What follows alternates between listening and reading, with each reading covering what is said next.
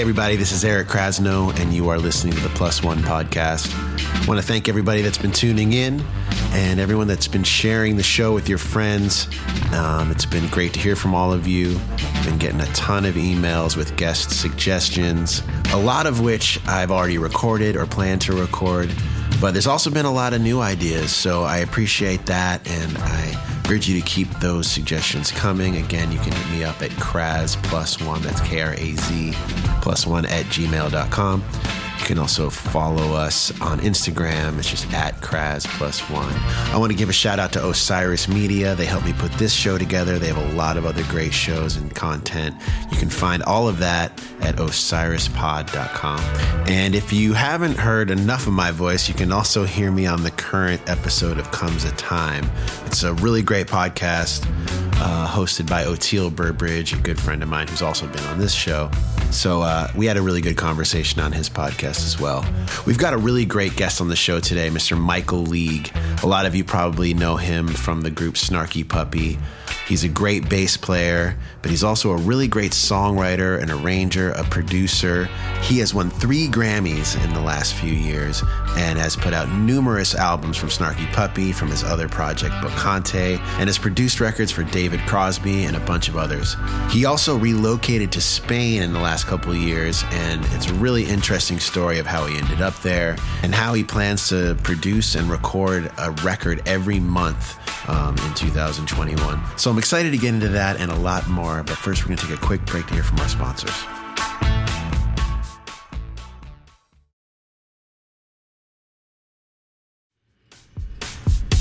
All right, he's an amazing bass player, composer, arranger, producer, artist, and three time Grammy winner. I'm excited to welcome today's plus one, Sir Michael League. Well, I appreciate you taking the time, man. Are you in the studio? Is this your studio that you're in now? Yeah, my in my house. Yeah, Oh, okay. And where is that? I live in uh, Catalonia in northeastern Spain, like one hour from Barcelona. Oh, wow. Okay. I forgot that. I thought you were still in Brooklyn. I knew you I knew you had spent time there, but you're you're fully there now. Yeah, I bought a house two years ago and renovated it like an old, you know, st- like stone ruin, and and just kind of like yeah, did my thing to it. So Is it crazy just watching it? I mean, are you paying a lot of attention? It's hard to pay attention to the news in the US right now. I I pay more attention now than I ever have. Right. I, I, I would say that's true for me too. Although from 2016 to a few months ago, I tried to avoid it as much as possible. You might have done the right thing. I mean, it, you know, the, for me, the real weird, the weirdness was just not being there for any of it. Not being there for BLM, you know, for the protests this summer. Not being there for this scandal. Not being there for this. You know, it, Yeah. like and just reading it in the news, it really, like, I, it's the first time. I mean, this sounds really is embarrassing to say, but it was re- uh, living outside of the U.S. and looking in at it. Um, was the first time that I realized why everyone in the world thinks that we're totally out of our minds. because Right. they do. They might not say it to you, but they really, they really do. And but maybe that I don't know that that probably happened for you too. Maybe right this uh, over these Oh, last yeah. four years. Maybe it was the first time you right. Uh, you know, musicians, we tend to spend a lot of time in Europe because they appreciate what we do, sometimes a lot more. And uh, I remember being in Italy for like a couple weeks and like, this was, I think this must have been pre 9 11. And after really getting to know a group of people there, un- starting to understand why, even back then, they had a certain, you know, vision of what an American was like. Um, because I lived in a bubble. You know, I was like in New York City or California, and you know, it wasn't till I started like touring the South with like my band and and till I really like saw that the majority of our country is not like me and and the rest of the people that I tend to like be around. Um, but now it's just been magnified um, times a million. Uh, but but yeah, you know, it's embarrassing. You know, for the first time, I'd say in the last four years, I started being embarrassed. You know, for to be an American as in as I traveled, um, been, which yeah. is weird thing to say, um, especially with how rich the culture, American culture, is. You know, musically and artistically. Yeah, it's been a weird time. You know, it's, it's been a really, really, really weird time. And I, and like you said, it's it's not necessarily better today, but at least it's like hopefully some sort of you know hope is there and some some sort of oh, turning yeah. point. You know? I mean, I know I, I absolutely think it's better today. It's, it, I mean, I guess what I meant to say is, all you know, our problems aren't all just going to go away. I mean, Joe Biden is as like neutral and centrist as, of a of a candidate that you could possibly have, and and the fact that he is being called an anti-American radical communist tells right. you how far things have moved over the last four years on one side of the spectrum. You know, I mean, the right. left has continued to get more liberal, but the right has radically moved right. Yeah. They call it asymmetrical polarization. Yeah. You know, right. that one side is is is like heading all the way there. And I see I mean, I see it in my dad. You yeah. know, my dad yeah. raised me. I'm a military brat, you know? So we grew right. up in the military, you know, firm household, don't, you know, lots of rules, get in line, which I, you know, I never had a problem with. But, you know, we also grew up like my dad was very, and my mom, both of them very like super against all things racist and, and, and, you know, really trying to raise my brother and I to be good, generous people with integrity that, you know, I played right. sports as a kid. My dad's big thing was like, know how to lose. Right. You know, right. he was never that dad in the stands that was like, you know, you're not eating dinner if you don't hit a home run. You know what I mean? He was, I always really viewed him as like a figure of integrity, you know? Right. And right. The last four years, you know, I mean, it's a thing. You know, now he's yeah. telling my brother not to watch mainstream media, and he thinks Trump's an ass, but he still voted for him, and he thinks yeah. all the, you know, and it was like, wait, what is, like, you raised me to be a certain thing, and you're supporting with your vote the opposite of that thing. Yeah, the the hypocrisy that you see in these arguments, it's unreal, man. It's unreal. Um, yeah, and the power that the internet has had um, in dividing. Yeah. I mean, it's also it, it's not the internet's fault, but uh, no. it's it's unbelievable how much credibility uh, some of these theories have gained and how many followers um, of some of these you know conspiracy theories. It's it's crazy, and it's and the the really scary thing is as you start to run into people you know and res- and respect, you know, yeah. which is kind of twisted uh, my view a little because for so long I just wanted to argue, you know what I mean, and and yell at the people that thought these crazy what I thought think are pretty crazy theories. But now like there has to be a conversation because there's just no other way. Yeah. You know, there's too many people believing um, a lot of these theories to like not allow a conversation to take place. Because I, at this point, I also want to know like how, what led you like right. to believing that in, in, like a stolen election or even on the far end like QAnon, QAnon or whatever. Yeah. I just want to know like how can we have a conversation because we're all we all need to live together. You know, I think that's the reality right now. There's this incredible book. They take a contentious issue, and in this case, it's abortion. Yeah. And they take people on two sides, very, very opposite sides of, of this situation, this theme, and they try to get them to talk to each other right. and, and, and to have a, an intelligent, productive conversation about it. And the tactic used is find something that both sides agree on and work from there. And in the end, the thing that both sides could agree on was that there are too many unwanted pregnancies in America. Isn't right. that deep? That's wow. not what you would think. I mean, when I heard, oh, you know, I mean, that really sh- surprised me. It's not what I would have thought would be the thing that both these sides would agree on, but it's true. And and they could start to have a conversation about how do we address this problem together versus yeah. how do I convince you that I'm right? And it's not just the right that's taking in only what they want to hear. It's like my le- my liberal friends are way more liberal now than they were four years ago. You know, Right, right. And also, you know, the media, you know, I'm not going to shame all media, but it's also really hard to, there's only a few outlets that I really, really can get real information from. Um, so I'm not saying it's not entertaining and, but, but you can't, you can't really accept all of it purely. It's, it's a weird place. We can, we just had a son, uh, a few months ago, congrats, which has man. also changed our view of a lot of things, just as far as like how much do we subject him to. Um, I mean, he's going to have to know about everything as he grows up, um, and it's going to be interesting how we look back on this year in history. I hope we look back on it as a crazy year, and I hope this isn't just like how things are going to be, you know, um, in terms of the pandemic and how many uh, just unbelievably poignant things that have happened on so many levels. I just keep thinking about my dad. Yeah. You know, because for me, that's like like what you said. You were like, "Wow, I couldn't believe that people that I knew believed that Right. there's that there's a, a pedophilic Satanist conspiracy in Right. in the halls of Congress." I think it's a it's a it's a it's a um, a sobering moment when you realize those people that believe that shit are not those people anymore.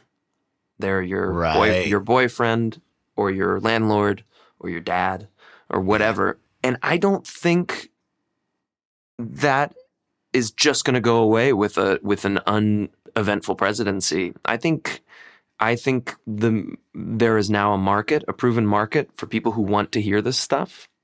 Yeah. And money moves everything in our country. I think probably more so than anywhere else in the world, definitely than I've ever been. You know, people talk about music all the time. They're like, you know, I have a bunch of friends who are, you know, liberal conspiracy theorists and are like, yeah, you know, the media wants to keep flooding the radio airwaves with bullshit ass pop music to keep us dumb so that we don't think Yeah. hard and we don't question our government. And like, for me, I'm like, no, they just play that stuff for us because it makes money. and I'm, I'm, I'm convinced that if every radio station and every major record label in the world knew that by plugging the greatest music that's happening in 2021, they would become unbelievably wealthy, they would stop all the stuff that's on the radio right now and they would play that music.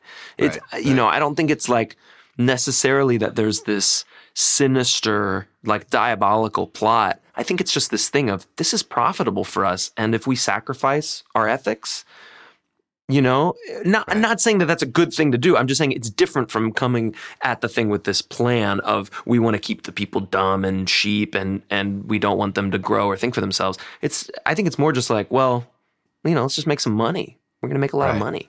Like Fox Yeah. News, you know, number 1 news news station in America, you know. It's incredible. I mean, these people are people are making money, man. You know, I mean, God knows if if you know Tucker Carlson believes what he's saying, but he definitely believes what's showing up in his bank account. Right, right. Yeah, I mean, I have trouble believing that Trump believes what he says. To- yeah, yeah. Who knows? God knows.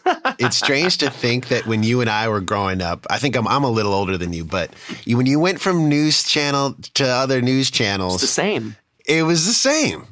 The the fact like if you could predict or if you told me at, when I was like 13 that like what was going to happen now, you know, like you'd wake up one day and there would be riots in the streets with masks on um, and that one channel was going to say one an opposite thing about who these people even were. I would never believe you. Never believe you it kind of it's weird to think back of like the 80s as 80s as like a utopian kind of time you know Yeah, but I I think that's the that's the thing is you know eh, we could have conversations about this in 1996 right because everyone was receiving was receiving the same information and they could Yeah. divine what they want from that information you know they can form their own opinions and say this is because but at least there was that common ground of this is what happened. Yeah. You know or maybe just the you know the US was spinning everything equally you know like all the news stations were spinning what was going on in the exact same way. But at least even if it was all bullshit at least we as a people could kind of agree on some Right. common pieces of information. And now it's like, I don't know, man. I mean, I don't think it's irreparable, but this is going to take, it's going to take a lot of time and it, and it would have to take a massive refocusing of, of, of the mass media industry. And no one is going to do that if they're banking. If they're making money, Right, there's right, no, right, out of the goodness of their hearts, Ru- Rupert Murdoch and Lachlan are going to, you know, like all of a sudden, no way, man. You know, Right, MSNBC all of a sudden is going to stop bashing Republicans instead of simply reporting what's happening Yeah. and letting us make up our minds. Like, I, you know, I don't know. I mean, that's pessimistic, maybe, but I, I'm so curious. In Spain, are they just like laughing at us? Are they scared? Like what? Yes. What, what are they? What do they think about this?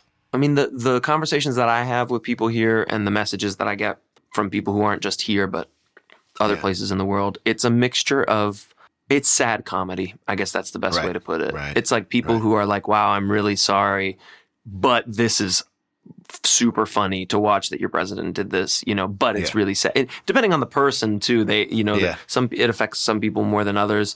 Some people just think Trump is like a clown and they laugh at him, and other people, you know, are saddened by the way that he and his administration have made people suffer. But in general, I mean, the funny thing is, I'm telling you, man, I live in a village. There's 450 people here.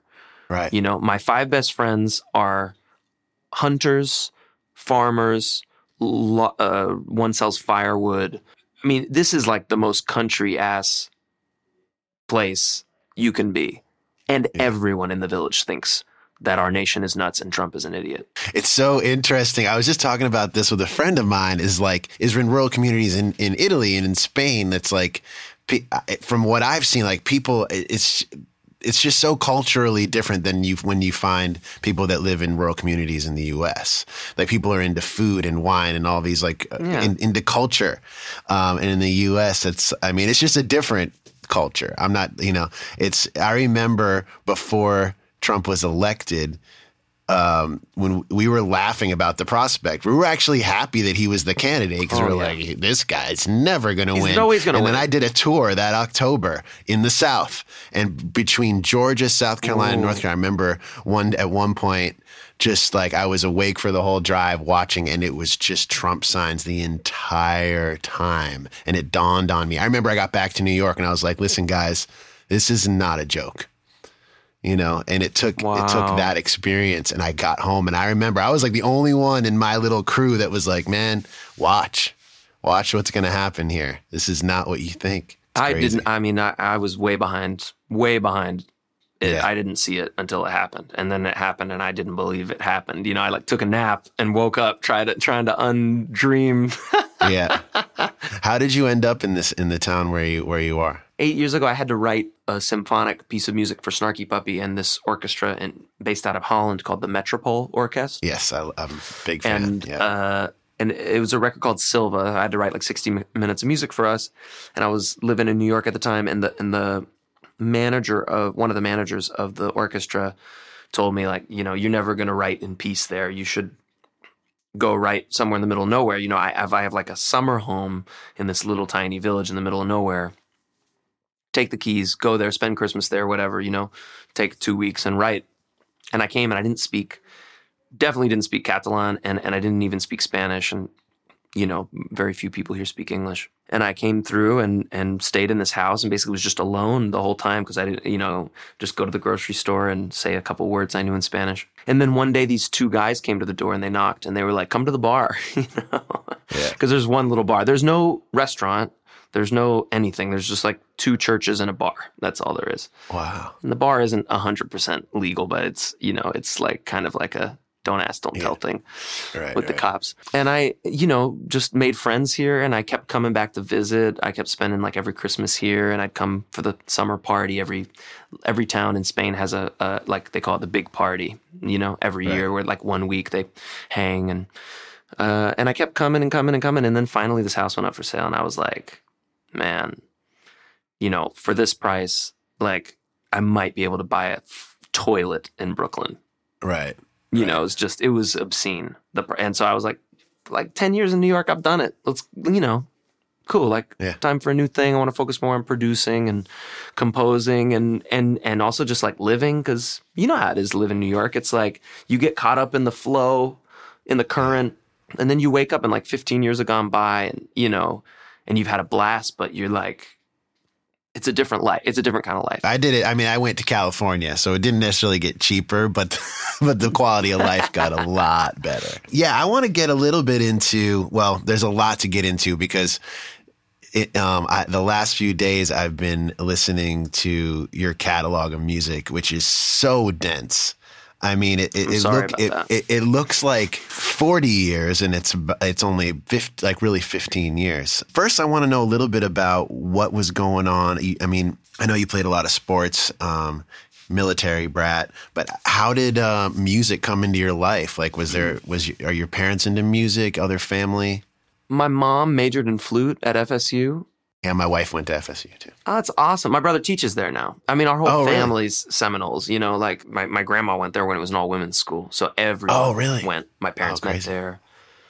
So yeah, my mom was giving flute lessons in the house when I was a kid, but I didn't really think much of it. You know, I mean, I grew up like listening to my dad's classic rock and Stevie Wonder and Zappa and stuff like that. So I, you know, I, I loved music from a young age, but I never thought about playing it. But my brother, who's five years older than me, you know, is is a prodigy. So he was bringing home new instruments and learning them in like a month and all this kind of stuff. And so eventually, I, I just kind of started noodling on guitar.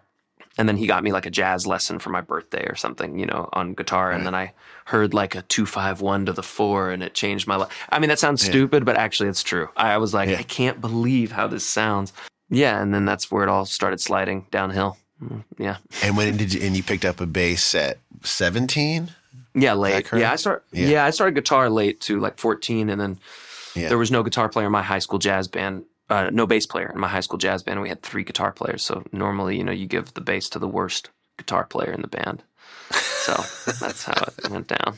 That's how I became a bass player. So, eh, but I mean, you advanced quickly because you were at North Texas soon after that, which is um, for people that don't know, one of the best music schools in the country. It is, but when I got in, I sucked. It, it it is one of the best music schools in the country, but they'll take in that moment.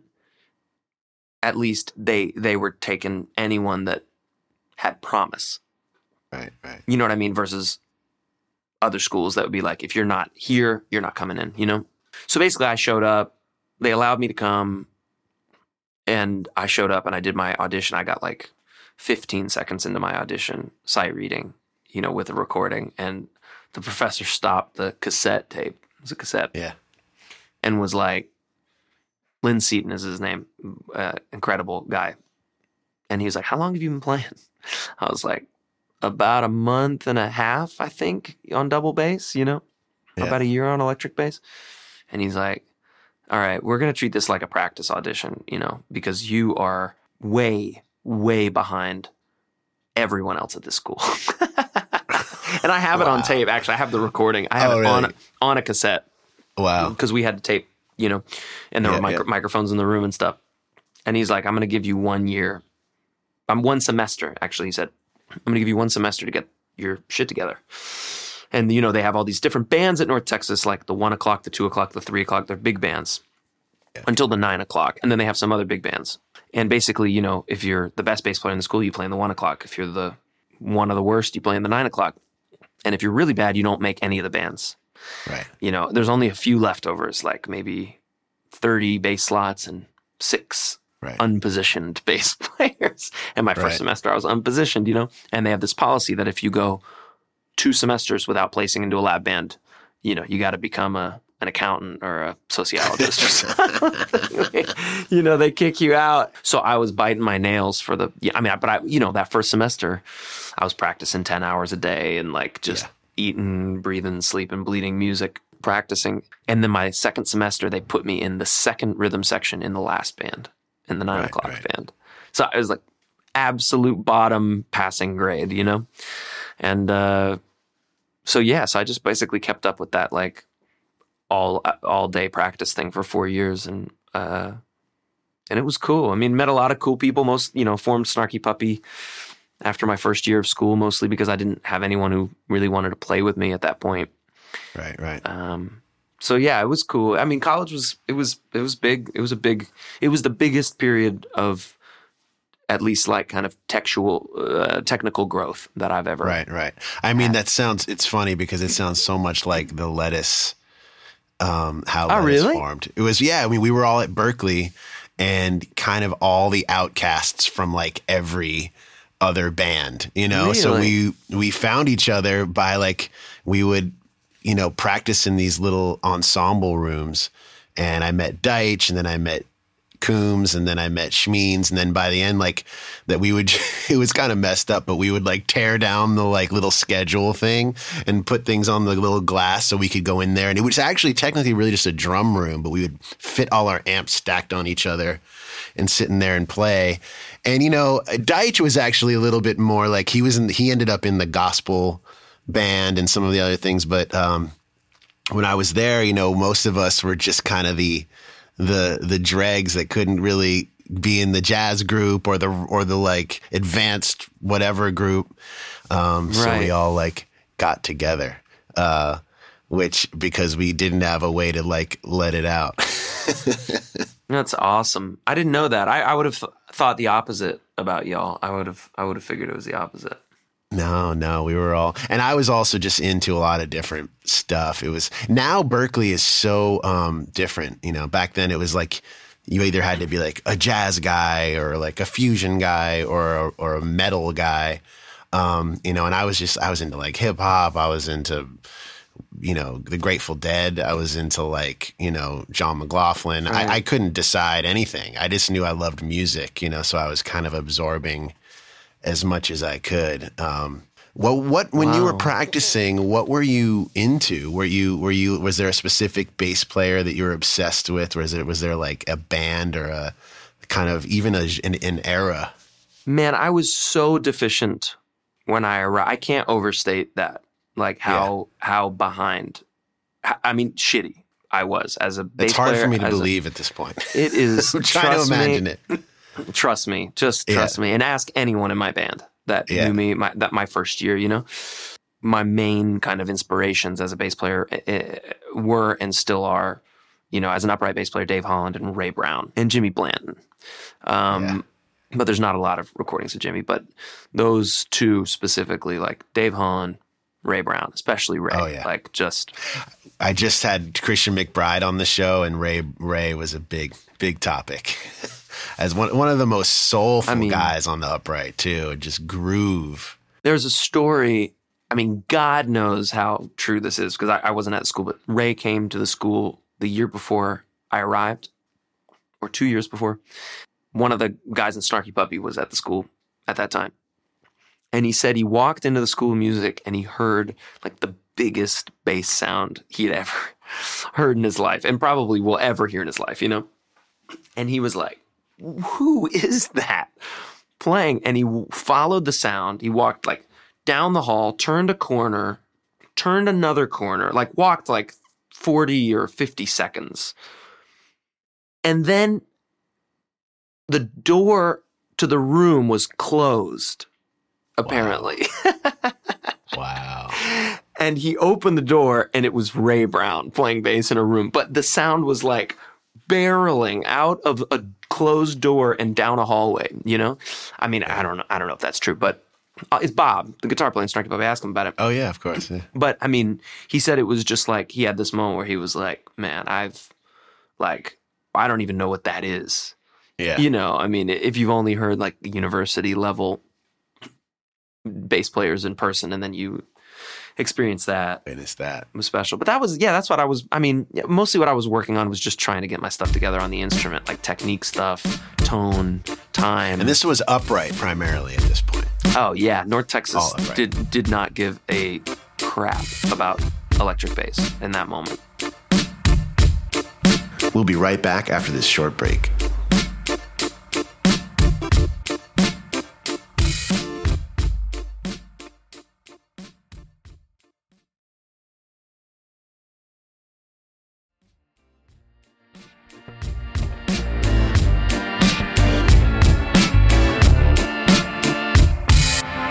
So you started Snarky around that time, and but you were playing. Were you playing upright at all in Snarky? You were. Oh, okay. Yeah. The the beginnings of Snarky Upright was it a totally different sound at that point? You know, was it a smaller Oh, yeah. smaller group initially? Yeah, I have a recording of our first gig, actually. Yeah, I mean it's like soprano sax and muted bone and flugelhorn and Rhodes only, no synthesizers. You know, Ji Young Lee, Ji Young Lee playing Rhodes, and uh, who's a teacher in Seoul now in South Korea. Amazing drummer John Deidemeyer, who lives in Chicago. He's like a straight ahead and and modern jazz drummer, incredible. Nate Werth was still. I mean, we a lot of the a lot of the original members are still in the band, half more or less. And it was we played in a coffee shop, uh, Uncommon Ground. Yeah, it was just like a you know bathroom sounding glass room. And it was it was different. I mean, and even th- in that moment, like playing electric and upright bass was kind of like controversial in Ortex. like, Right, oh, you're, right. yeah, because I, I was playing some electric in the band. I wasn't playing, you know, it was like half and half. It's just so strange how how quickly. I guess it was a long time ago, but things do change quickly. I, I, I you know, I saw Yeah. at that school for sure. And was the vision for Snarky always for it to be a, a large group and like a collective of sorts?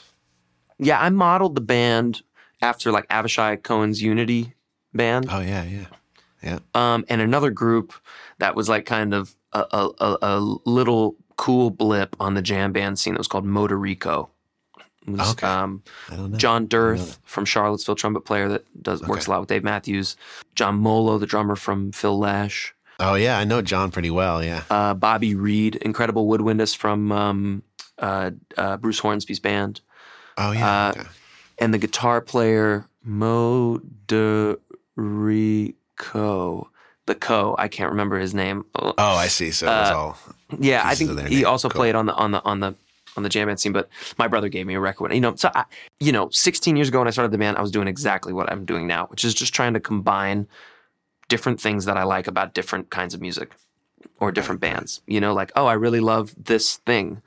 How can I Right. incorporate that in a way that makes sense and is mine and isn't just like a crappy imitation, which of course we were, you know, when we started, and maybe we still are.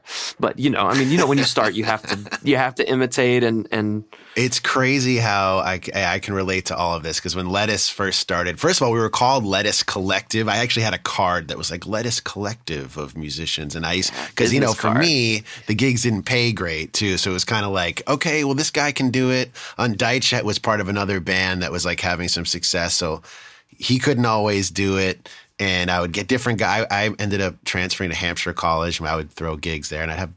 It was always changing and evolving. And in the beginning, it was like, okay, let's play Herbie Hancock like thrust era songs until we write some that are good enough, you know. And that's you know that's that's the evolution is like figure it out as you go. man, I have to tell you that y- you all, I didn't discover lettuce until I was I was playing in a church in Haltom City, Texas, near Fort Worth. Yeah. Maybe I was 22, 21 or 22, and the music director was a guy named Phil Lassiter, who Oh yeah, I know. Phil. went on to Yeah. be, yeah, went on to be Prince's, you know, NPG horns, horn, horn arranger and all the stuff. And, you know, has a prolific career as a horn arranger. He was the, the, the music director and the band was Roy Hargrove's RH Factor. Oh yeah. Oh yeah. I mean, at least the first day that I played, it was JT on drums, Yes, Keith Anderson on sax, Todd Parsnow on guitar, Bernard Wright on keyboards, Bobby Sparks Man. playing organ. That's a band right there. Yeah, I mean, it was my first gig at a black church in Texas. Yeah. Actually, that day was like my first audition at North Texas. It was like a you really, really need to get your shit together moment. You know, like it is it is really obvious in two notes listening to this band who is like the new white kid, you know, playing in the band. yeah. And but they were so cool, man. I mean, it was uh, anyway. So Phil gave me Live in Tokyo on CD Oh, okay, yeah. to check out because I was not playing well at the church. You know, he was like, he's like, I like this bass feel. You Right, know, you should check this out, dig into this, learn some of these bass lines. Like, I'd like it if you played like this, you know? Right. And so I was like, man, I jammed that record and, you know, everything else. But in it, but more than that, Lettuce had a really big impact on me as a composer. Just the just the like being so clever with what sounds so simple. You know, oh, da da da da ah, yeah, yeah, it's like, you know, but it's like, no, actually, that's a grouping of five, or like, you know, the thing that makes it funky is like this 16th note that's being left out, or this modulation, or, you know, just stuff that's like, that you can totally turn your brain off and dig the crap out of and move to. But if you really put your, you know, put the lens to what's going on, it's like a world of, of rich, deep musical material. And, and, and really that's like the, you know, that's the identity of Snarky Puppy is, is right, that, right. you know, from Avishai's thing to, you know, Herbie Hancock's thrust era, which is probably, you know, the sing, single biggest influence on Snarky Puppy collectively and, and yeah. Lettuce and Roy Hargrove's RH Factor. And, you know, most yeah. of those guys are now in our band now. So it makes sense that we'd be following that thing. But the thing that that like essence that all of those bands have in common is this idea of like it doesn't have to be boring for it to be deep. right. This is true. You know, it doesn't this have to be true. over your head for it to be like it can be deep and make you want to groove more because of its right. depth, you know?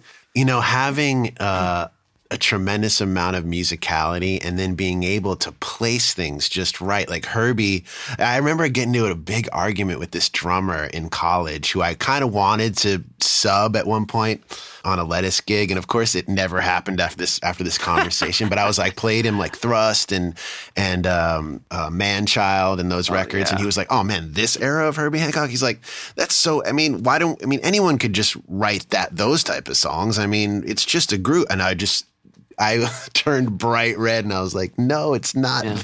I was like, well, then play me something that's that's as infectious as one of these songs. Like I think, like you said, just like it's so clever the way he was able to put those things together. And I think that by playing those songs helped influence us in our writing and helped us kind of like find our way. And then also mm. us listening to more current music and, and always like kind of listening to hip hop and listening to, anything that was coming out and like like uh, we also got to live somewhat in a good era of pop music. I mean there's always good in pop music somewhere. I think that that that that was crucial having all of those um, those influences. And then i think what you've been able to do beyond being such a great player yourself is to assemble the greatest players. And obviously like miles davis being the god, you know, in terms of like finding the greatest players and preparing the not even that we're just so great as players, but putting them together in the right ensemble.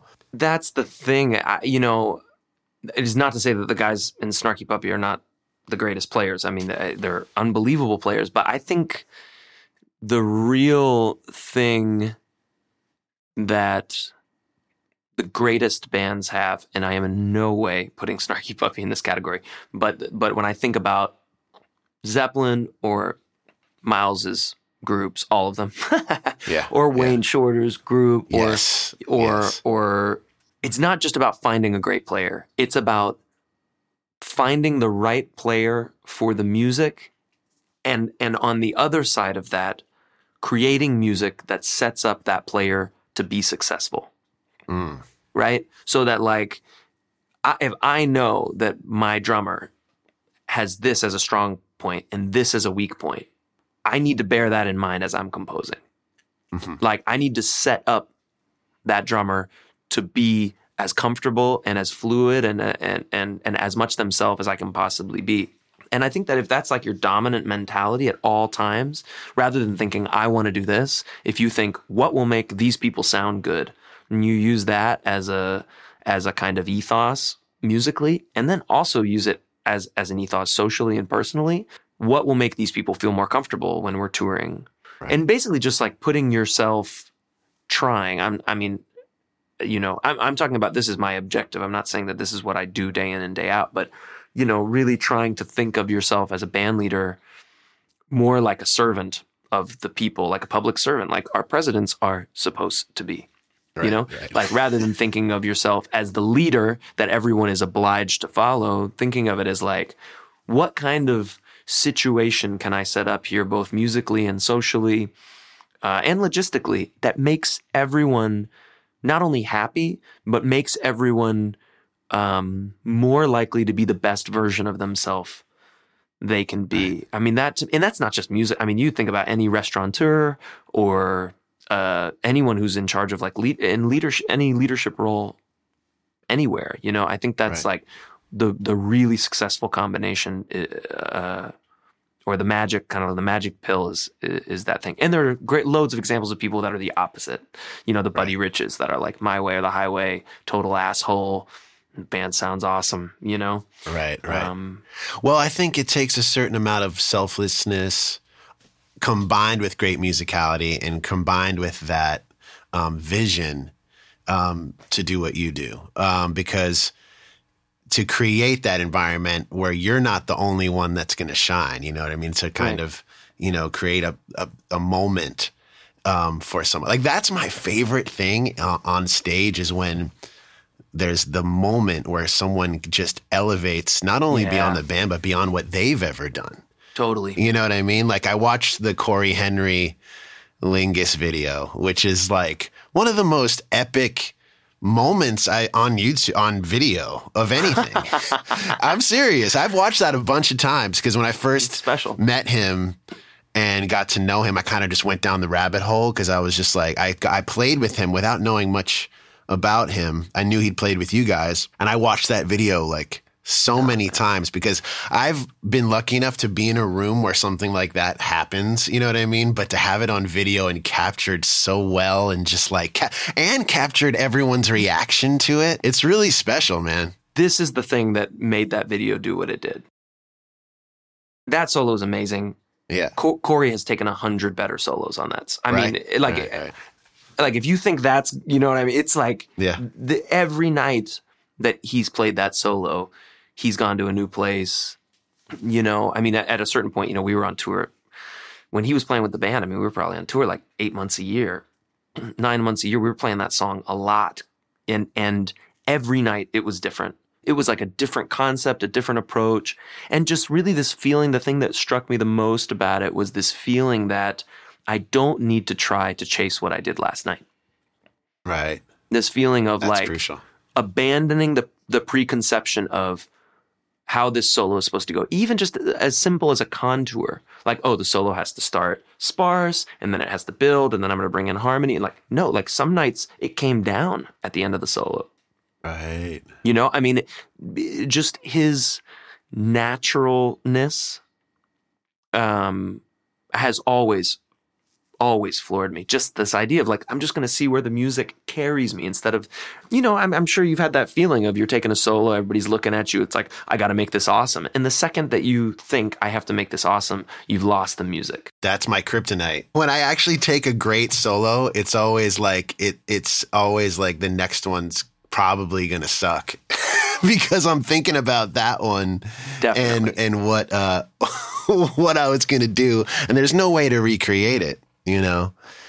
You got to be in that moment. Yeah, Cory's really, really in the moment. And I think um, what you guys have created with the band and then watching that evolve into the family dinner whole concept and albums has uh, um, really took it to another level because now you're not now you're bringing in all these absolutely amazingly talented individuals and um, you know creating something again that's like you're saying it's special each time and capturing it i think that was really inspiring for me and for our whole crew too was um you know I, we first i think we first met you guys at bear creek and i remember having like this jam session where Sput played like everything, you know, and I'm watching all these guys. I didn't know who you guys I was like, man, everyone in this band's amazing.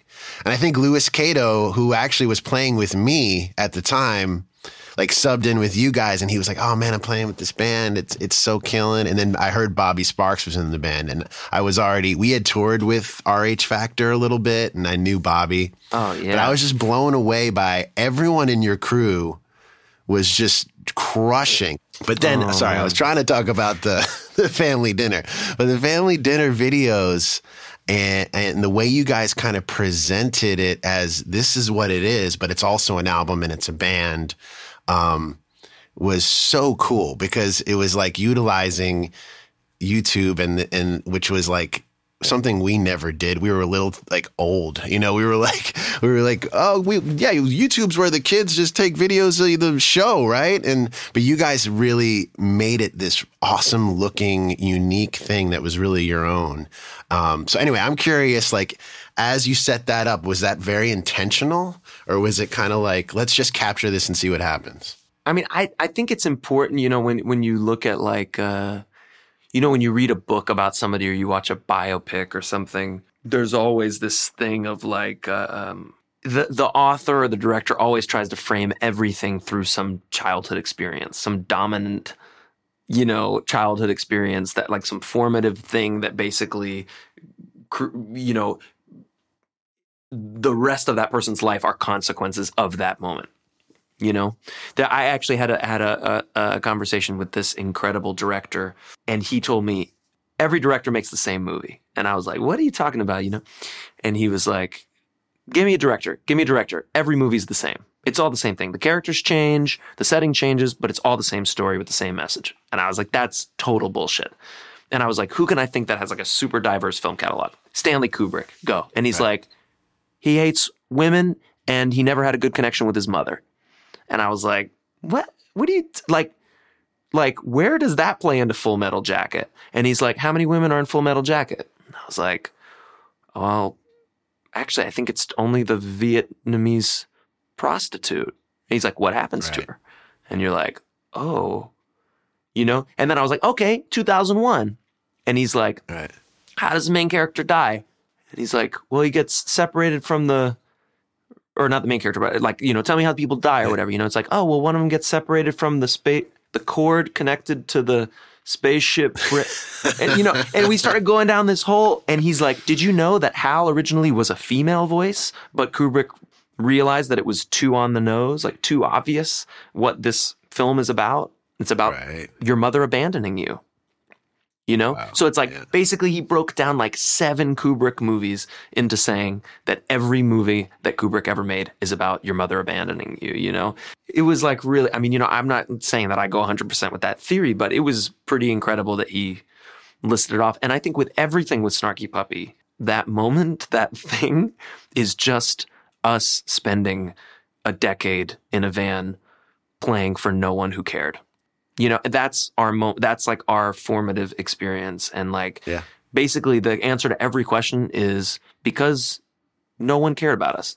Because we played we played a lot of gigs and the only thing that we had to get us through it was love of music and each other.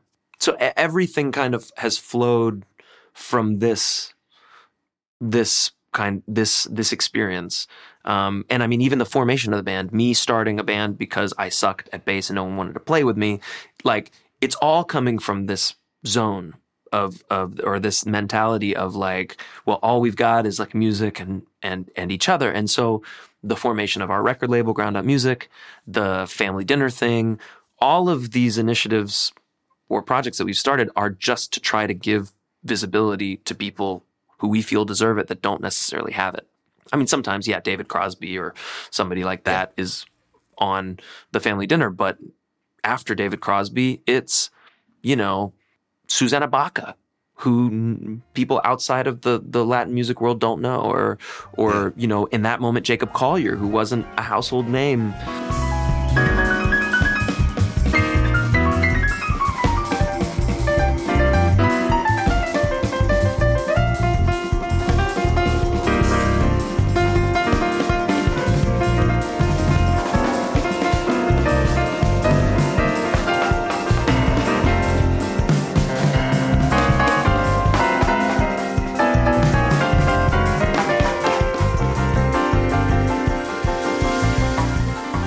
Everything comes from that. I think it's this idea of like, wow, we love this person's music. They should be more known. Just, I have this kind of grandiose idea of just over, totally overthrowing all of the popular music in the world. well, you Not guys that, have done an amazing job at it already. Oh, I mean, man, watching. No, we haven't done anything. We haven't done anything. No, well, I mean, Grant, how many Grammys you've been nominated four or five times? You've won. I know you've won three. Um, did you? I mean, what was it like when you got that first call of like you guys are going from the van to the Grammys? You know, Well, we almost went to the Grammys in the van. It was actually Yes. uh, because we were everyone in the band was convinced this is the only time this is going to happen. It's just Right. because of Lalah Hathaway. You know, we did a song Yeah. with her, and and that was our our first. Uh, our first nomination and award, and and and we were like, we should roll up to the red carpet in a van with a trailer. Like, let's just Yeah. do it, you know. And and it was almost unanimous. And Sput, our drummer at the time, was the only one that was like, no. He's like, if this is our only time at the Grammys, you want to go the way that you're supposed to go. Like, let's get Yeah, a limo. right. We're like, we don't have any money. You know, I mean, there have been so Yeah. many moments like that where people really think, oh, you got nominated for a Grammy, you must be, or oh, you, you know, your record's number one on iTunes. You, mu-. I remember when our first, the first time we we had a, a a record that was number one on iTunes, which doesn't mean very much, but it's something, especially if you're a band like ours that went a long time without anything. The morning we found out about that, we were driving from Austin, Texas to New Orleans in my van that had no air conditioning in the middle of August or September. The whole band was without shirts, sleeping on the floor and the benches of the van, sweating. You know, no one had any money.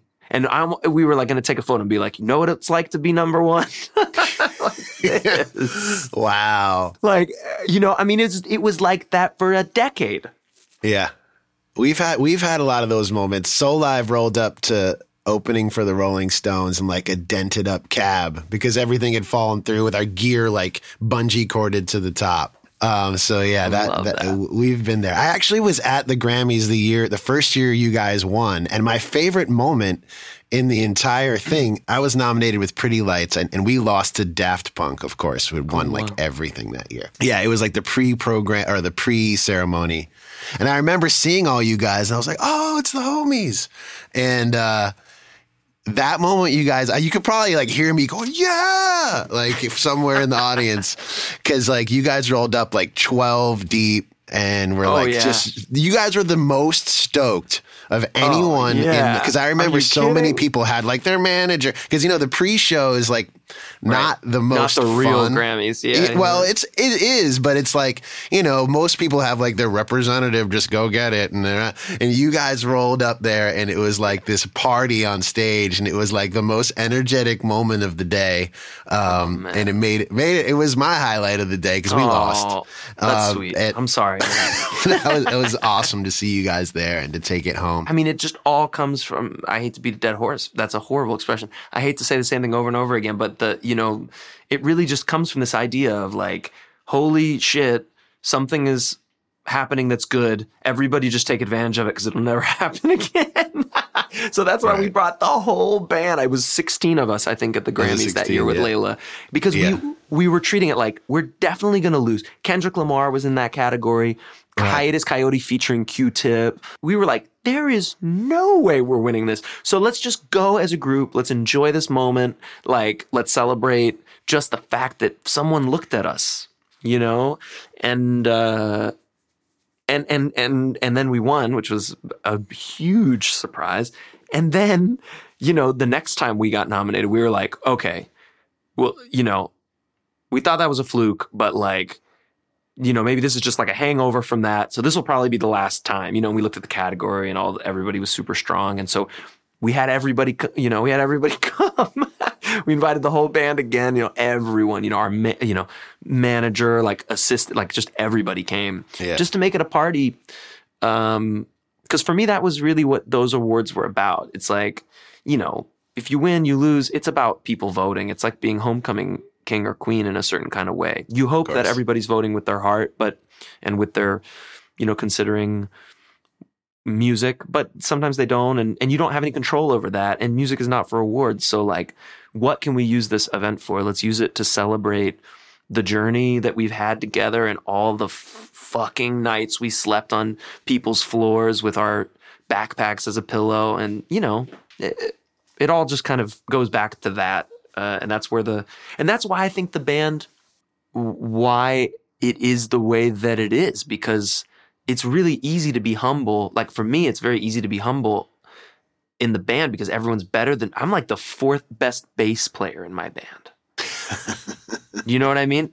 Like you hand the bass to Mark, he sounds awesome. Like Bobby Sparks on key bass, Justin Stanton on key bass, Shaun Martin on key. It's like, like I'm really like the fifth probably in line in terms of like real like that's what you want to hear on a, from a bass instrument. So for me, it's like it's super easy, and I think a lot of the the people in the band feel that way because with such a big group and because the emphasis is not on money or crowd or whatever, the emphasis is really on the music.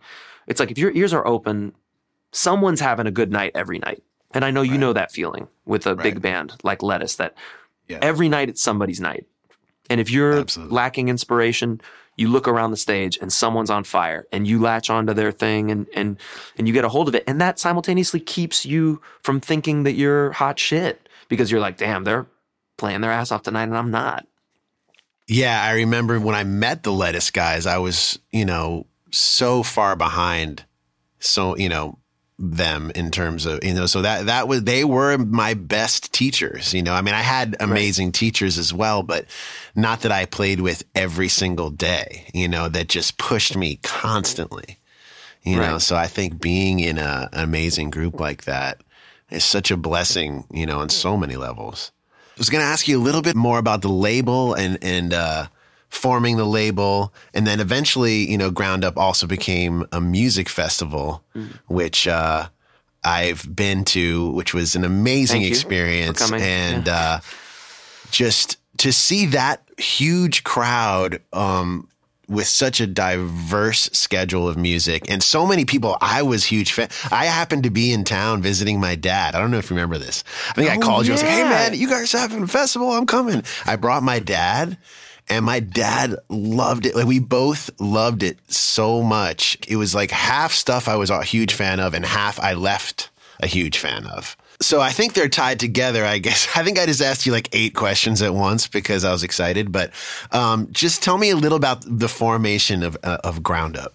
I mean, it, basically, we started the label as a sub label on Ropeadope Records in Philly because we were with Ropeadope at that time. But I had the desire, and I know many of the guys in the band had the desire to to try to elevate the status of some of our friends in New York because we were all in New York right. struggling, right. but Snarky Puppy was starting to get a foothold. You know, we were in like right. year, yeah, like year 10 or then or something, you know, or year eight or something. It was like, oh, okay, we can see some momentum, even though we don't see any results. We see that there's something happening. And we wanted to get other artists on that train with us so that the people who were starting to pay attention to Snarky Puppy would pay attention to those artists, you know, because it sucks to like see a great artist, a truly great artist that no one knows about. That sucks. Right it's just it's inexcusable. You know what I mean? It's like and then you see people that are really well known and you're like, "Man, what? Why this? What is happening here?" I mean, everybody has their taste and that's the beautiful thing about music is there's no good, there's no bad. We all say maybe we think differently, you know. But you know, eh, it's all about what you like, you know. Eh, I mean, whatever. Same with wine, right? There's great wines, there's crappy wines. But if you like a crappy wine more than a great wine, you're actually very lucky because then you have a very cheap, you know, uh, in, enjoyment uh, uh, fare. You know, the thing with starting that label was just that we wanted to open up our fan base to artists that we knew and loved from New York and diverse right. ones too. You know, not just instrumental jazz groups or whatever, because really no one in Snarky Puppy listens to that. you know, right. we're all listening to other things, and then we put it together, and it sounds like what it sounds like. But so that's why we did it, and and it worked slowly, but it worked, and then eventually we we left Ropeadope and we partnered with Universal, and they carried our our records for three years, and then we went fully independent, and we have been for uh, four years now, I think. And then we started a festival for the exact same reason in Miami, just like okay, what's the what's the physical manifestation, the live in-person manifestation of the label's mission? And that is to put these artists physically in front of people who are standing there listening to them at a festival. Right. Um, and the thing maybe that's different about that festival is that we intentionally try to avoid booking the bands that every festival books. Right. You know, right. to a certain extent. I mean, we had you all there. You guys yeah. play loads of festivals. We had, you know, Robert Glasper or you know Esperanza Spalding or or um, Lila Downs. They all you know, but uh, we sprinkle artists that are very well known in like you all, But in general, we really just try to find artists that are dope that no one's ever heard of.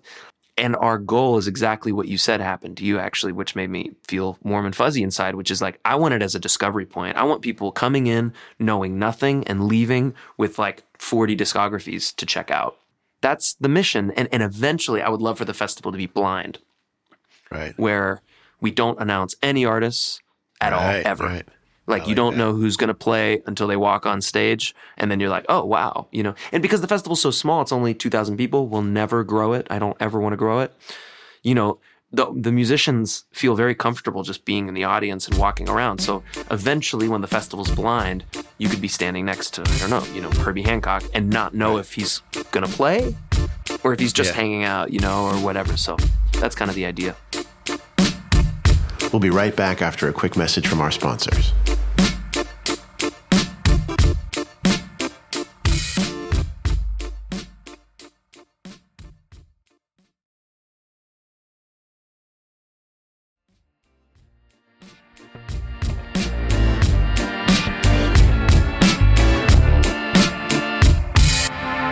Tell me about linking up with David Crosby. Uh, I love that project and I love the band. Um, and I know a little bit. I, I I think he became a fan of Snarky and maybe tweeted at you guys or something. But I want to hear your, a little bit of that story if you don't mind. he was shown a video of us on YouTube by a member of his band, I think his keyboard player. You know, David is like, he's like the opposite. He's like the doppelganger of Donald Trump. You know, his like, his way of dealing with Twitter is the exact same. He's like super impulsive, doesn't give a shit about what anyone thinks. He just says what he thinks. But he's just like, thinks the opposite about everything than Donald Trump.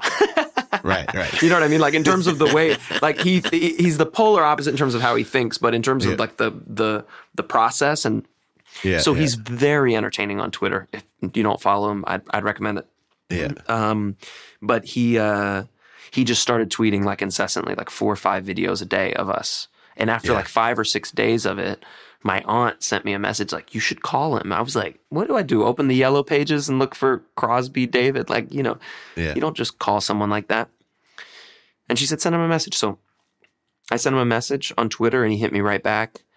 And then I said, "Like, do you want to talk?" And he said, "Sure." And I remember I, we were on in Singapore on tour, and I called him, and we were getting our artist list together for Family Dinner One, Two, Family Dinner Two, and we talked about absolutely nothing for like an hour, just like total bullshitting. And uh, and then I I was like, "Hey man, can I ask you something?" And he said, "Yeah, yeah, I'll do it." And I was like, "What? Do what?" He's like, "You want me to play?" He's like, "You want me to play on your next record?" I know, I know you're you're like hiring people right now. Like, yeah, I'll do it. And I was like, uh, "Okay, cool, man, great." So he came, he played Family Dinner two, and then he asked me to produce a record for him. Uh, And then, and and so now I've produced two for him. One that's just basically me and him, called Lighthouse. Yeah. Um, just the two of us playing and singing, and Cory and Bill from Snarky Puppy have a little appearance. And then on the last track, Becca Stevens and Michelle Willis have an appearance. They were also on Family Dinner too. Yeah. So he was hip to them, loved them, and the four of us are on that track together. And David loved that so much that uh, that we decided to make a band out of that. Right. Uh, right. so we went on tour with that band, and then we made a record with that band that's called "Here If You Listen," which I actually like a lot more than than than Lighthouse because it it, it feels like a CSNY kind of vibe. Everyone's singing lead at different moments. We're always singing four part harmony together.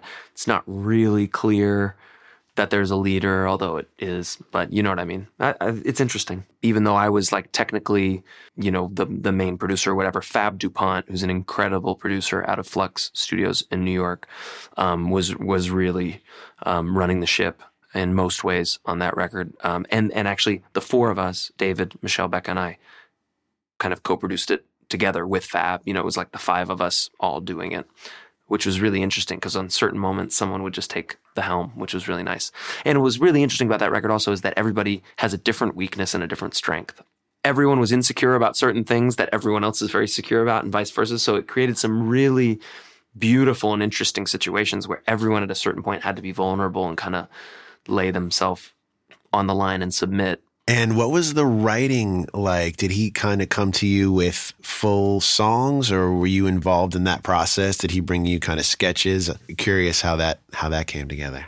For here if you listen, the second album, Becca, Michelle, David and I all came to my studio in New York, Atlantic Sound that I that I used to have with Dico Shoterma and we all brought scraps, song scraps. And we'd play the scrap and someone would say, I definitely hear a chorus, or, oh, I love that lyric. What if we turned it into this? And then we just would sit down and write the four of us together, or someone would say, just let me take this home. I'll bring you something tomorrow. You know, I'll add something to your idea and then let's see where we go. And it was incredible, especially the lyric writing was incredible because we'd be like, what? What lines next? Like, what can rhyme with this that says this? But someone would say something, everybody like, no, you know, what next? You know, it was so open and to have David Crosby be one of those four people is incredible. That's what I was going to say. That must be such a cool experience to do that with him. I mean, you know, very, very humble. Yeah. You know, in in in in in that respect, it's like mind-boggling, bogglingly humble to have three people who are half your age telling you, no, no, no, no, no, I don't like that lyric, David. That word sucks. Let's find another one. And him be like, Yeah. okay. Amazing. And, and on the first record, actually, that was very different because it was just David and I writing. Man, this is a super cool writing process. Maybe you've done it before, or maybe you it'll it'll give you an idea of, of, of something to do in the future. But I had never done this before. But David had all these kind of concepts that he wanted to approach, but he didn't necessarily have lyrics written. So I just told him like babble, just talk. Like, what do you think about like the first song we wrote was called Somebody Other Than You, and it's about politicians who send other people's kids to war instead of their own, you know? Right, right. He said he wanted to write a song about that. And I was like, like who? Like, you know, how does it make you feel? Like, what kind of person does that? Like, what, you know, I would just ask him questions and he would just babble stream of consciousness. He wouldn't be autocritical or wouldn't judge himself, nothing, just babble. And I would write down everything. And then I'd be like, take a nap, you know, like fuck, Right. chill for two and a half hours. And I'd try to find the story in the stream of consciousness. And I'd pick phrases that I loved and modify them or not modify them. And kind of like, rather than like creating a story, it was more like chiseling out the sculpture in the stone. You know what I mean? Right, right. Did, were there times where the initial concept changed once it was spit out and then kind of given back, like regurgitated? big time. There was one that Yeah. he wanted that he wanted to write about the refugee crisis. And he started saying all these things and and and I looked at the lyrics and I was like, man, this could be about anyone that doesn't get noticed on the street. Like any person that you walk by and you see but you don't see. You know what I mean? Hmm. Like this song could be about them. And that song ended up be, being called um, Look in Their Eyes. So it was basically like a call to kind of try to create a human connection with people that go largely ignored, not just refugees, right. everyone that kind of lives their life in the shadows, you know, um, as a as a kind of an extra in our films, as as Right. kind of privileged, fortunate people, you know, um, and uh, so that was really interesting. That song I, I, I still really love. Friend of the shadow. He's wandering. Knows no country. No god or king. You miss him when you pass him. What I love most about that writing process is that you have to turn off the judge inside of you. If you're writing a song and you say, okay, I'm going to write this song about love, whatever, you know, what's the first line? And you can be stumped. How do I start a song about love? You know, how to, but with this process, you let everything just come out. Right. You write, you put your pen on the paper and you write and you don't stop writing, or you talk and record yourself or whatever, or you have a conversation with somebody and you just don't judge anything. Nothing is dumb, nothing is brilliant. It's just all stuff. yeah. And you leave the the the the, the critical part for the analysis. Right. Because I think often we stop ourselves in life in general, we stop ourselves before we start because we're just judging ourselves. you know, and I like this because it postpones that. Well, you probably find this in the music too. Like uh, when you're writing the musical parts, um, some of the best compositions, at least for me, come out of spur of the moment. You know, spon- they're they're spontaneous, and it's that same thing. But you don't think about doing it with lyrics as much. Um, but with music, oftentimes it's like, okay, you're playing, you're playing, you stumble across something that wasn't even what you intended to play initially, and that's usually the best stuff. You know. Absolutely. Yeah, but I, I, because I think music is not this like super lofty kind of, you know, pie in the sky thing. It's just a, it's a basic expression of emotion and, and, and an attempt to communicate and to create empathy. Right. You know, it, it's a very natural thing. And obviously, the more trained we are, we should become more fluid, you know, in that, in that uh, I don't even want to say art form, even though of course it's an art form, but you know what I mean in that pr- in that practice of Right, like right. I feel this, I want you to understand how I feel. Boom, you know, the music comes out. Right. Um. That should be our objective, and and but I think, yeah, I mean, God, if I were nine years old right now, looking at Instagram, seeing five year old bass players like playing the so Willie Weeks' solo to you know, it's so different from the way that human beings have learned music and passed it on throughout all of human history of this kind of thing that's a part of our culture, a part of our community, a part of our neighborhood, a part of our home. It gets passed down in this musical way. People are still shedding their butts off when they're three years old, you know. Um, but I mean, I don't know. Maybe hype has always been a thing. Maybe you know, I, I it's hard for me to believe that now it's the same as it always has been. But maybe it's just an extension of what it what it was, and and now we have more tools and we have more access, and that's beautiful. there's more tools, there's more volume, and well, there's so much access, obviously, to every realm of music. Like I can think something, and seconds later, I have access to seeing as much information as I can consume about it. Yeah, Um, incredible. I think the dangerous thing sometimes is like comparison, you know, like you, like kids will go on Instagram and just see these unrealistic situations that aren't even really necessarily real that they're seeing, but um, that comparison can be really hard on a kid trying to do something or, an- or, an, or an adult, you know, like I see these kids ripping on guitar and I'm like, oh man, this is, uh, um, Yeah. you know, I'm fucked. But, um, Yeah, totally. you know, I think the important thing is taking it and being like, oh, well, that's cool, and like using it as inspiration and as not not to um, kind of deter you from anything. But uh, yeah, I mean, ultimately, the tools are amazing, though, and we have to be thankful for that to a certain degree. Absolutely. And I think that's why you see so many young musicians just playing at such a high level. And and also, you know, now because of that technology, we have the ability to see those young musicians playing Right. well. Whereas, you know, some six year old kid in Serbia 30 years ago that was a prodigy, maybe no, the world would never know about them. Right. And now the world knows, you know, and that's, I think it's all moving in a great direction. But I do think that sometimes it can be a little overwhelming and can pollute. It can become a barrier between who we are and what the purpose of music is.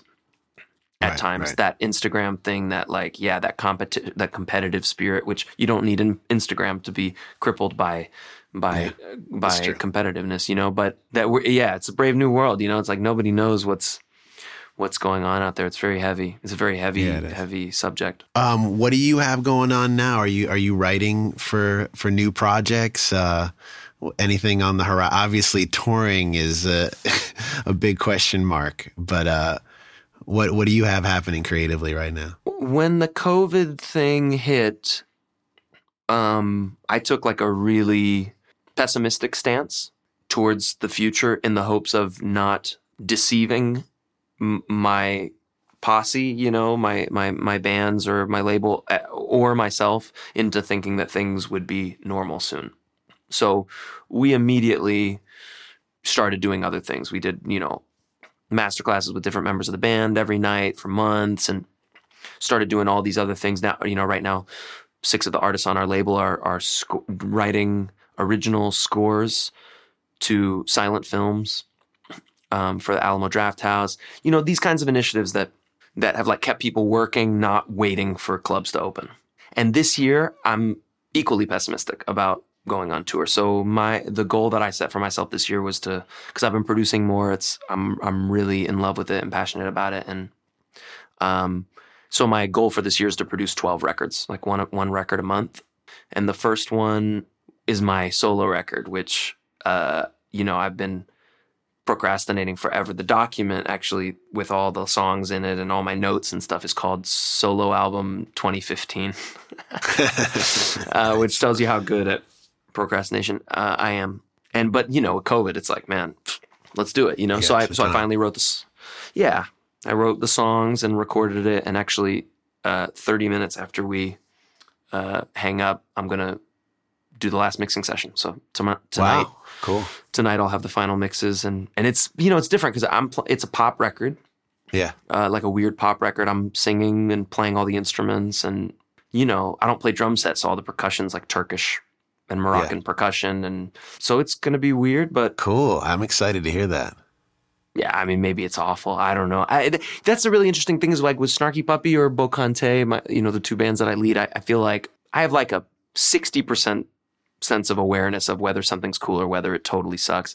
But with no one around me, like except the engineer and co-producer Nic Hard, like without other musicians or knowing that it's mine, I have zero fucking perspective. Right. Right. Not a lick. Right. Like I, it could be the worst audio recording in the history of mankind. You know what I mean? or it could be, or or or it could be like Abbey Road times a million, and I would, ha- which Yeah. it's not, and and I wouldn't have any idea. I just don't know. I have no. Are you the type of guy that sends tracks to you to people? Do you have like your your your uh, inner circle where you're kind of like, is this is this good, or do you just kind of leave it till it's it's ready? When I'm working on other people's records, no, I don't send it out. For Snarky Puppy records or Bokanté records, I've only sent them out when I was sure they sucked.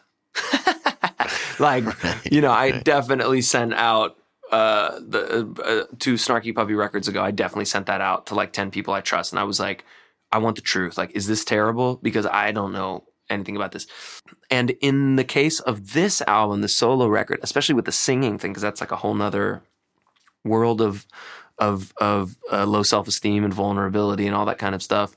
In this case, I actually sent the demos to five people, and I said, like, "Is this worth making a record? Do you see something cool in this, or is this just going to be a waste of time and money?" And and I also told them, like, tell me two songs you hate and two songs you love. And I'm going to do the same now before mastering because I want to cut one or two songs, but I don't know which songs to cut just for time. So I'm going to send it to probably, yeah, exactly about 10 people. And I'm going to ask, I'm going to say pick two singles and pick two for the trash can. Right. And any right. other thoughts on any other songs, let me know because I just don't know, Yeah. you know? Yeah, I, so I have been sending it to a few people about what should be a single and what should be because I that part I really have no idea.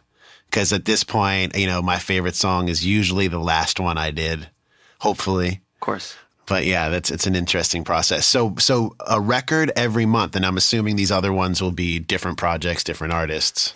Yeah, this is the only one that's mine. Right. Uh, so I'm I'm doing one for uh, Attacca Quartet, which is the uh, a classical quartet from, but like very experimental cla- classical quartet that's based out of New York. They won the Grammy last year for best chamber music recording. Um, Becca Stevens' husband Nate Schram, I know you know Oh. Becca, uh, yeah, yeah. uh, is is is in that quartet. Awesome, Cool. really incredible, and they're realizing electronic music compositions. So like Squarepusher's Oh. involved, Daedelus is involved, Ann Miller's Wow. involved, Louis Cole. So like it's all about you know the opposite of what normally happens with ele- electronic music production of taking something acoustic and messing with it in in electronic world. This is the opposite. It's like how do we put this on acoustic instruments but also mess with it, you know. So that'll be fun. And then the one after that will be um, a record with an Indian artist named Varijashree Venugopal that's super incredible. I'm going to do one in Morocco with uh, a Gnawa Maalem, um, uh, Hamid El Kasri. Uh, a duo record with Bill Laurance, uh, just oud and piano Wow. But we we did a tour during the quarantine well during during August of last year, Italy was like open Yeah. and for outdoor festivals with social distancing, and we did a duo tour, and that was so fun. We thought we should write some music for it. C4 Trio, that's they played the festival once. It's three Venezuelan cuatro players oh, and a bass player, and it is like this band is one of the best live bands you'll ever see. It's crazy. I mean, and you know, I don't know, six or seven more, or something that I didn't name, but really just trying to dive into music from different parts of the world from artists that I really like to work with and believe in and are good people in, in addition to being good artists. And I'm super, I've just always been into folkloric music. So eh, for me to have the opportunity to work with kind of heavyweights in that world is like a, it's just like a double dose of learning, you know? Right. Right. And that's one of the reasons why I moved to Spain because none of these records pay, you know, much. Yeah. yeah. like if you're working with like a, you know, a, a folkloric Moroccan musician, it's like, uh, it's not gonna, you know, totally just like rock your bank account. So I, I, one of the reasons why I moved here was so that I could live cheaper right. so that I could spend my time. Because in New York, you know, it's so expensive. It's like, well, I don't want to play this gig. I don't want to do this session. I don't want to produce this record. But in order for me to survive, I got to do it. And then I'll do two fun things. Right. But actually, living here, I don't really have to do anything that I don't like. I feel like, uh, you know, at least at my my evolution and as I get older, that's all I really want is to be able to do the things that I love. I mean, it seems so simple, but if like when you're 25, that's like, you know, I mean, of course we're playing music, we're doing the thing, but you know, it, it, you want money, you want success, you want all these things. But more than that, as um, every year goes by, it, it crystallizes clearer and clearer that just doing um, the projects that really make us, ins- you know, inspire us and and um, make us want to do more. After you know, Is that why you did your your solo record now? Yeah, you know, I mean, this is, I've done a, a couple. Well, I did one solo record where it was like this weird concept record, but I'm singing on it. And then I made one before that that was more of like a rock and roll kind of record.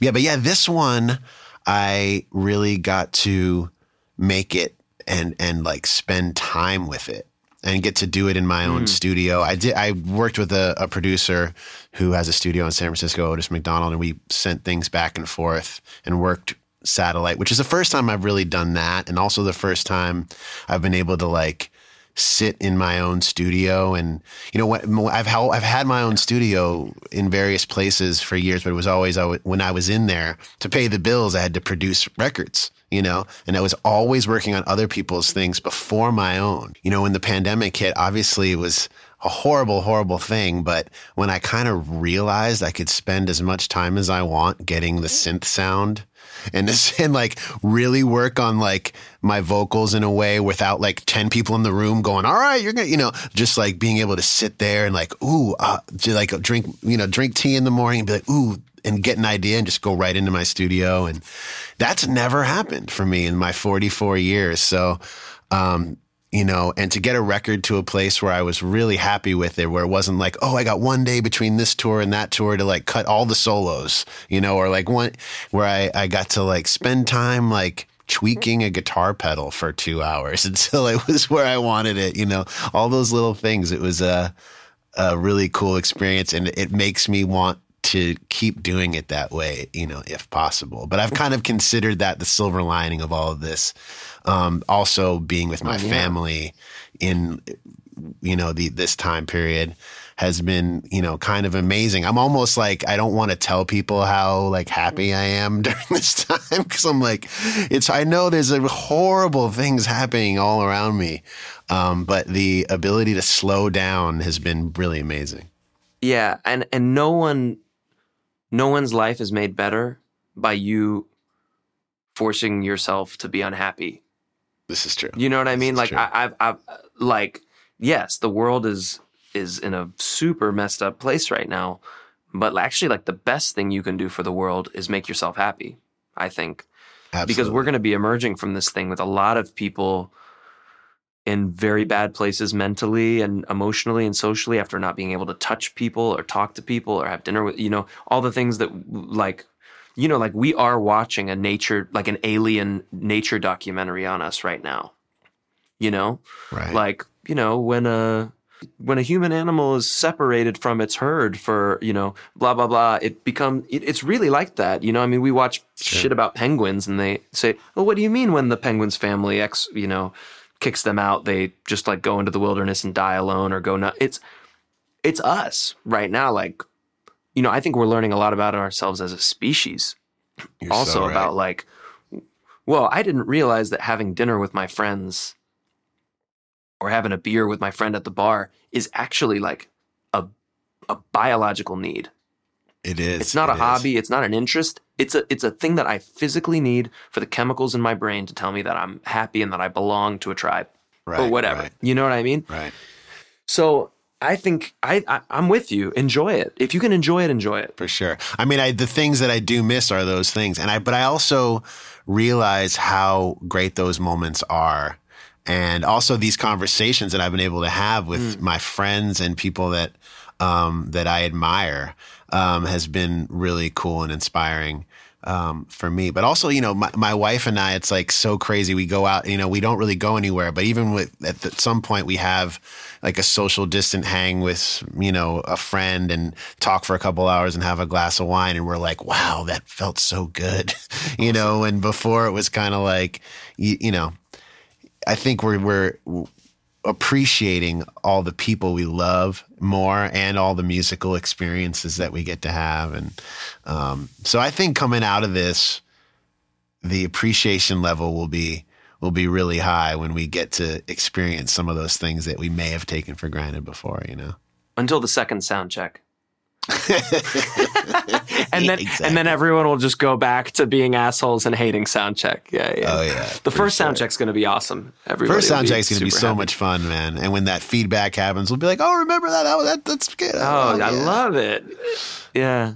I really think it's important that we if we're able to use this bizarre prolonged experience and situation as as an opportunity to get into new things or or or to have realizations or to develop new skills or crafts or or thoughts or states of mind if we're able to make ourselves happy it's like it's actually kind of like our responsibility in a way to do it You're you right. know because people right. are suffering they're not going to suffer any more or less based on how happy or unhappy you are you true. know like we can do what we can to help and and of course absolutely we we should being unnecessarily miserable is not doing any favors for anybody so you know and i am personally i'm really interested to see about all the art that's going to just like explode when when things kind of get back to normal and all you know you made a solo record i like everyone's Everyone's making, yeah, doing yeah. things It's going to be the Roaring. Twenties all over again. That's what my brother keeps saying,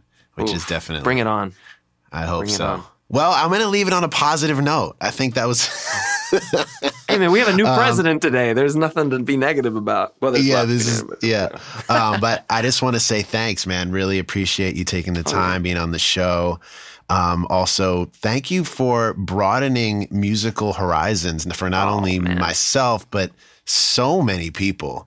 Um, I, I know you're aware of that to a certain degree, but I think that's something that you're uh, appreciated for everywhere. So, thank you. Thank you. No, thank you, man. I mean, like I said earlier, you know, Lettuce and and and I mean, soul. I mean, you know, all the projects that you've been a part of have have ha- had a big a big impact on not just me and my sense of you know my my musical journey or whatever, but like you know our community and our generation and and uh, you know that stuff. Uh, it's good to celebrate it. You know, I'm I'm very great. Like I said, you know that record. I mean, I, I just pinned it down to that moment, but it's much more than that moment. I mean, all the live shows I've seen and stuff, and and you know, we all uh, we're only capable of playing the music we've heard in our lives, right? And like you know, you all your music has has you know gotten in me and my community, and and it's great, man. It's such a beautiful thing how that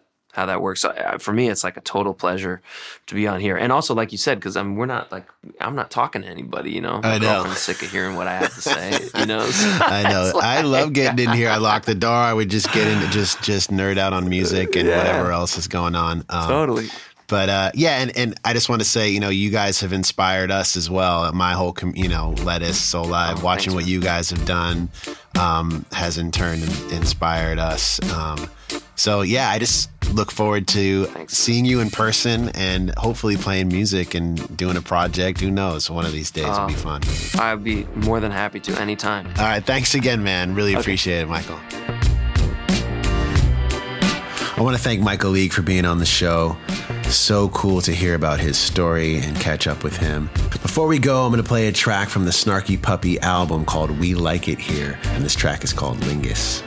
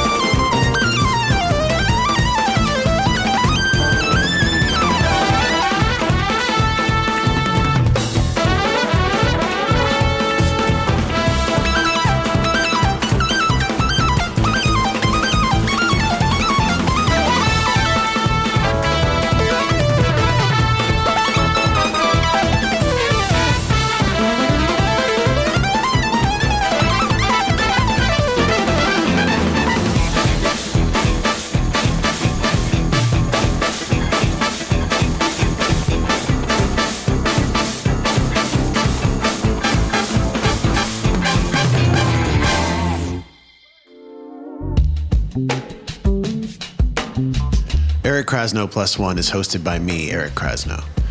Executive producers are RJ Bee and Christina Collins. Audio production by Matt Dwyer. Produced by myself and Ben Baruch of 1111 Group. All original music is by me, and most of which are instrumentals from my album, Telescope, under the artist name Kraz. This podcast is presented by Osiris Media. If you'd like to get in touch with us, email Kraz plus one at Gmail. That's K R A Z P L U S O N E at gmail.com. Send me some questions. Maybe I'll answer them on air. Send me suggestions of other guests you'd like to hear on the show. Thanks again for tuning in. I'll see you next time.